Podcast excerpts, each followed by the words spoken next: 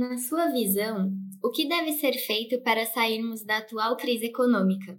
Olha, é muito importante a gente separar aqui que são questões de mais curto prazo e questões de longo prazo, que elas se misturam e elas explicam o baixo crescimento do Brasil. O Brasil tem apresentado um crescimento abaixo até de países parecidos, né? É, já faz já faz mais de década, né? Isso e, e obviamente com a crise, todas as nossas fragilidades elas ficam exacerbadas. Mas de qualquer forma, tem fatores de curto prazo que têm consequências, né? E que são, claro, mais facilmente superados. Do que, que eu estou falando aqui? Nós tivemos uma rápida recuperação da economia ao longo do ano passado, é, mas, ao mesmo tempo, houve certos equívocos e exageros na política econômica, e hoje a gente tem, em função disso, uma inflação que começou a subir antes do resto do mundo e numa intensidade muito forte. Aí, é claro, o Banco Central precisou agir de forma né, mais firme.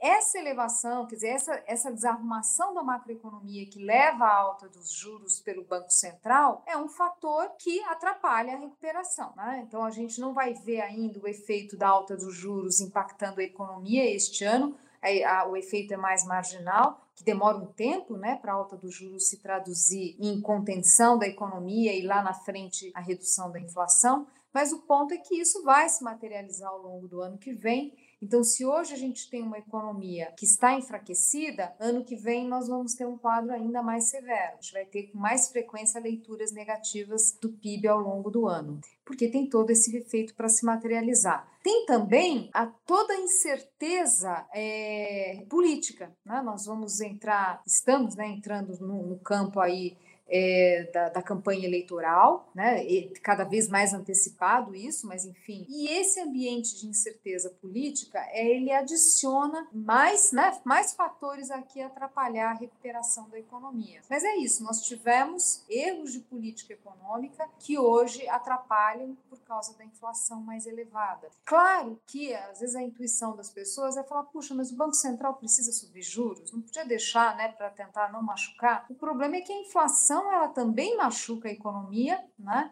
E seria, seria um equívoco muito grande o Banco Central não agir. O ideal seria que a gente estivesse fazendo contenção dos gastos de forma mais é, contundente, sinalizando quais são as etapas que vão ser seguidas para né, resolver os rombos orçamentários, dar previsibilidade para investidores e aí sim ajudar o trabalho do Banco Central a controlar a inflação. Por quê? Porque essa, essa desarrumação do lado fiscal é um fator chave para pressionar a taxa de câmbio e, obviamente, a inflação. Então, essas questões elas são questões mais de curto prazo. Né? A arrumação da macroeconomia, quer dizer, da previsibilidade em relação à inflação, em relação à taxa de juros, ao dólar, essas variáveis macroeconômicas, tem, né, é, isso é mais facilmente arrumado. Discussões de longo prazo, né, o tal custo Brasil, esse difícil ambiente de negócios no país, a, a, ação estatal gerando muitas distorções, por exemplo, a, a, carga tributária nossa ou a estrutura tributária nossa, essas são discussões de longo prazo, né? São fatores que contêm o nosso crescimento, né? Contêm a capacidade do país é, de crescer, mas são discussões de longo prazo que aí exige um esforço político maior. As propostas apresentadas para as reformas administrativa e tributária tem sido muito criticada pelos especialistas. Para você, o que deveria estar presente nos textos dessas reformas para que elas tenham o efeito esperado? Bom, a reforma tributária não está claro, né? Qual é exatamente a, a, intenção do governo. Esse foi um timing que a gente perdeu, só recapitulando aqui, é, no segundo semestre de 2019, depois que a Câmara dos Deputados é, aprovou a reforma da Previdência, estava ali em tramitação é, uma proposta de criação do, do, de um imposto sobre o valor agregado, uma proposta muito boa, né? Sempre, é claro, você pode ter ali, né? Faz parte do jogo democrático, faz parte do jogo político ajustes, é, mas tinha ali disposição da casa em avançar. Lamentavelmente, o governo é, não quis abraçar aquela proposta, né? Não era uma proposta do governo, o governo não quis abraçar. Perdeu-se um timing importante porque essas reformas mais ambiciosas que mexem em muitos setores da economia, elas são mais fáceis fáceis, são mais palatáveis no início de governo, quando o presidente tem capital político, e era o caso, infelizmente perdeu aquele timing. Bom, hoje não está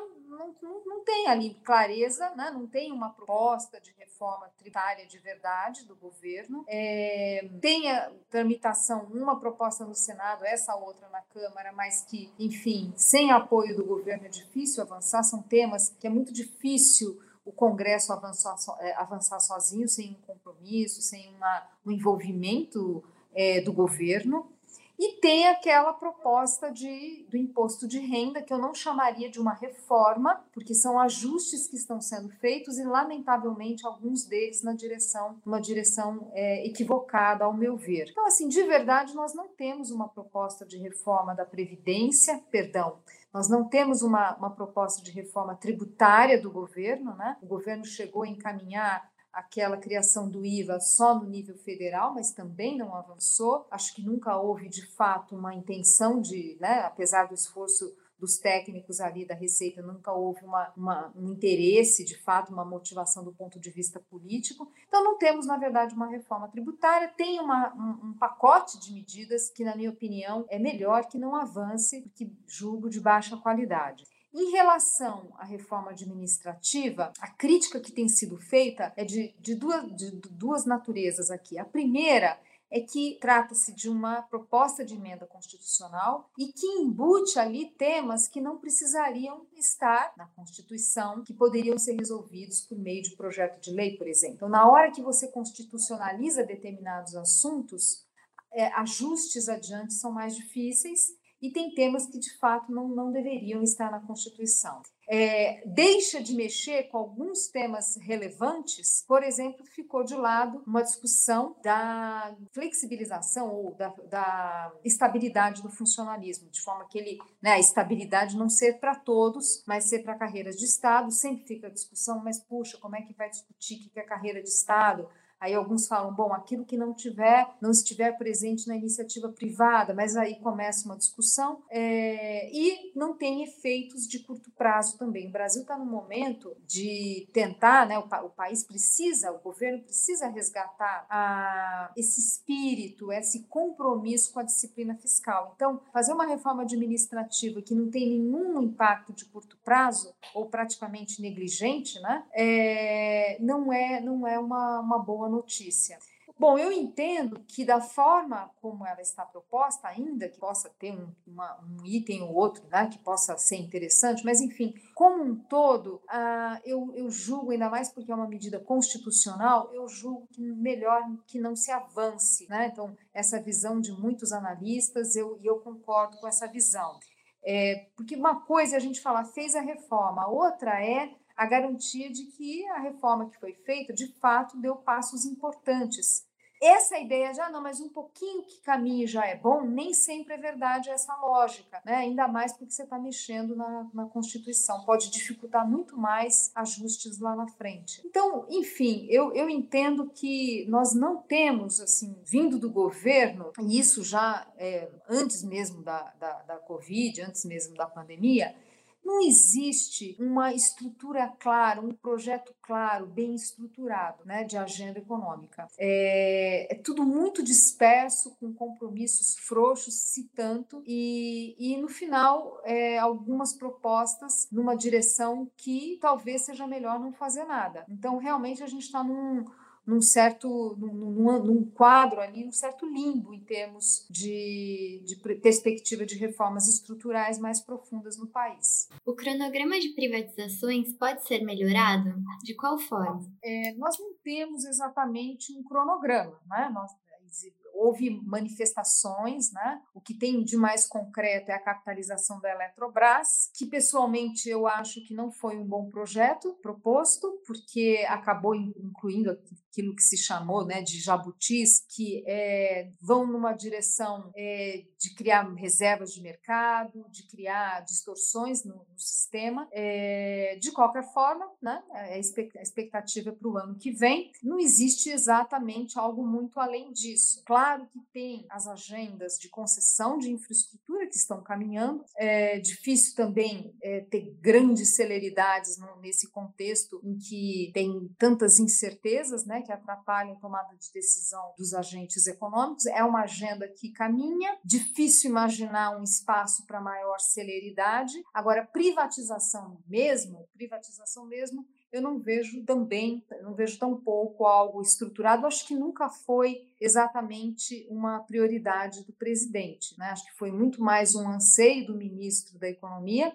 e não exatamente um objetivo do presidente, e isso esse tipo de agenda, para avançar, precisa ter um compromisso, precisa ter um empenho do próprio presidente. É difícil o ministro sozinho avançar. Acho que tampouco o ministro conseguiu, enfim, é, fazer esse convencimento interno do governo, né, no governo da importância dessas agendas de ajuste fiscal, de privatização. Então é isso, é uma resposta assim, olha, não vejo, não vejo como mudar esse quadro se não é exatamente uma prioridade de governo, em que pese o fato que do lado das concessões é, elas estão avançando. Em 2022, teremos eleições, e para que o Brasil caminhe rumo ao desenvolvimento econômico, devemos escolher candidatos com que tipo de propostas?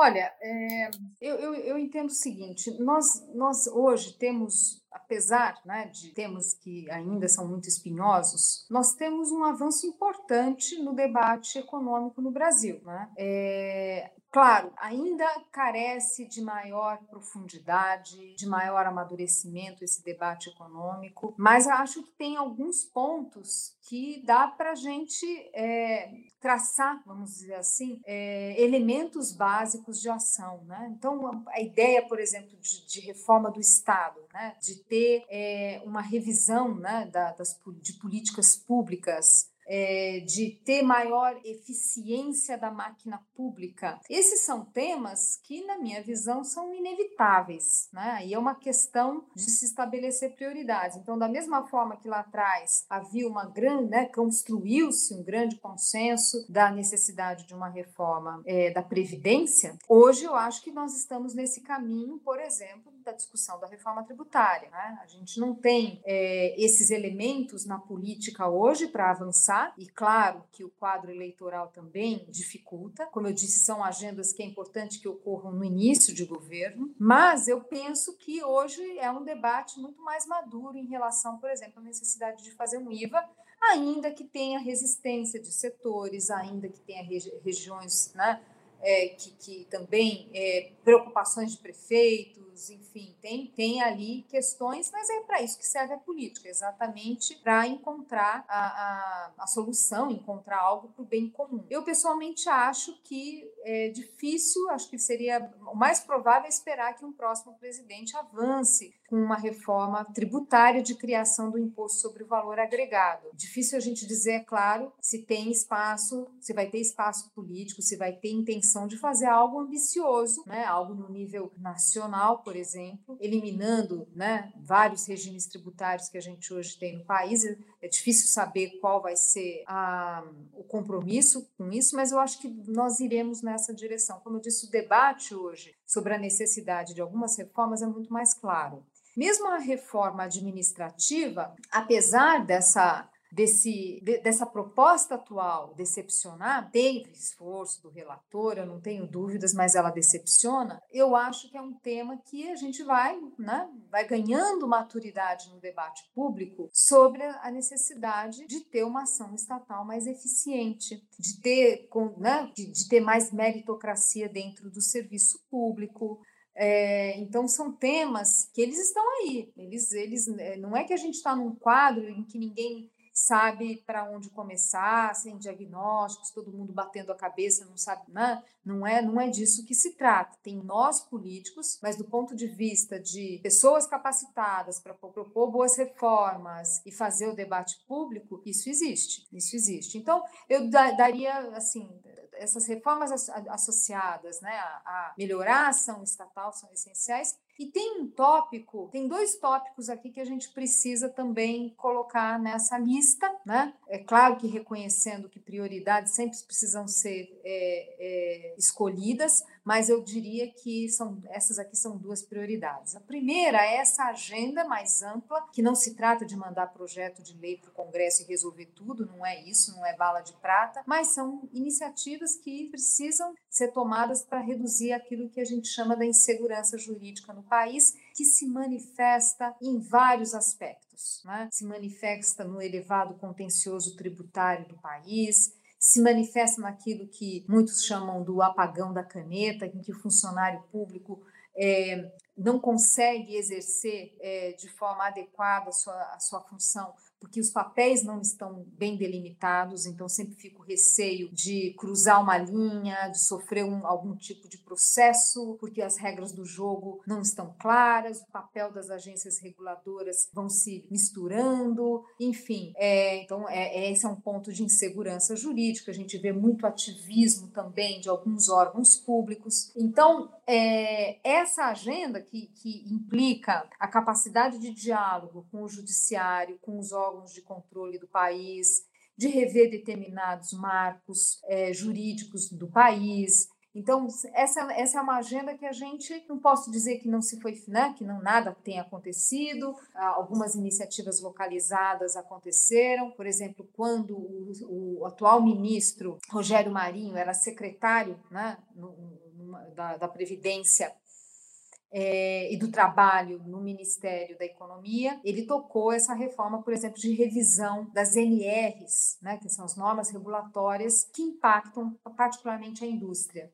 Então, é, enfim, são várias iniciativas que precisam ser feitas nessa linha de reduzir a, a insegurança jurídica no Brasil, porque para que se possa destravar, possa aumentar o investimento privado, né, a participação do setor privado é, no, no investimento por vezes em licitações, mas certamente né, é, destravar o investimento privado, dando mais clareza, mais estabilidade jurídica, estabilidade de regras do jogo no Brasil. No Brasil, as regras do jogo de várias, de várias naturezas mudam com frequência, sem critério, por vezes com efeitos retroativos, então isso inibe muito o investimento produtivo no Brasil principalmente na infraestrutura. É, a outra questão, essa, essa a gente precisa correr atrás, né, que é a questão da educação. Né. É, nós temos um quadro muito preocupante, particularmente no ensino médio. Claro que os problemas do ensino médio eles também é, são reflexo de erros das etapas anteriores de ensino. Isso vai se acumulando, né? Se você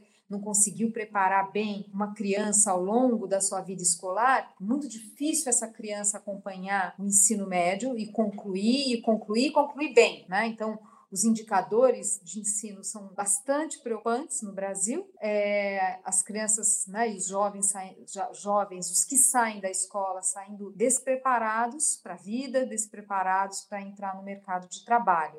Essa agenda, essa agenda, eu diria que ela é prioritária. Ela é prioritária ainda mais depois da pandemia, que sacrificou gerações. Né? E a pandemia, além de ter feito esse, esse sacrifício, né? ter, ter gerado esse sacrifício porque o Brasil, o país que mais tempo, um dos que mais tempo ficou com escolas fechadas, é, as necessidades, né, as inovações que vieram antecipando o uso de tecnologias digitais, de automação, aumentou esse fosso entre a nossa mão de obra e as necessidades do mercado de trabalho. Então, de fato, o quadro da pandemia aumentou a urgência de algo que já era urgente, algo que já era né, muito importante. Então, realmente, assim, eu, eu coloco essa questão da educação como prioritário. É, é importante para a sociedade, é importante para a economia. Perfeito, Zena. Muito obrigada pela entrevista. É, se você achar importante pontuar mais alguma coisa, fica à vontade. É, eu, eu pontuaria o seguinte: o Brasil, a gente precisa, primeira coisa, é, estudar os casos de sucesso no mundo e dentro do Brasil mesmo. Tem experiências, por exemplo, na parte de educação, experiências de sucesso de estados, de municípios. Isso precisa ser é, documentado, isso precisa gerar um esforço do governo federal para coordenar esforços nessa direção, em várias outras questões. Eu estou citando a questão da educação, mas tem também o mesmo tipo de coisa para a questão ambiental, né?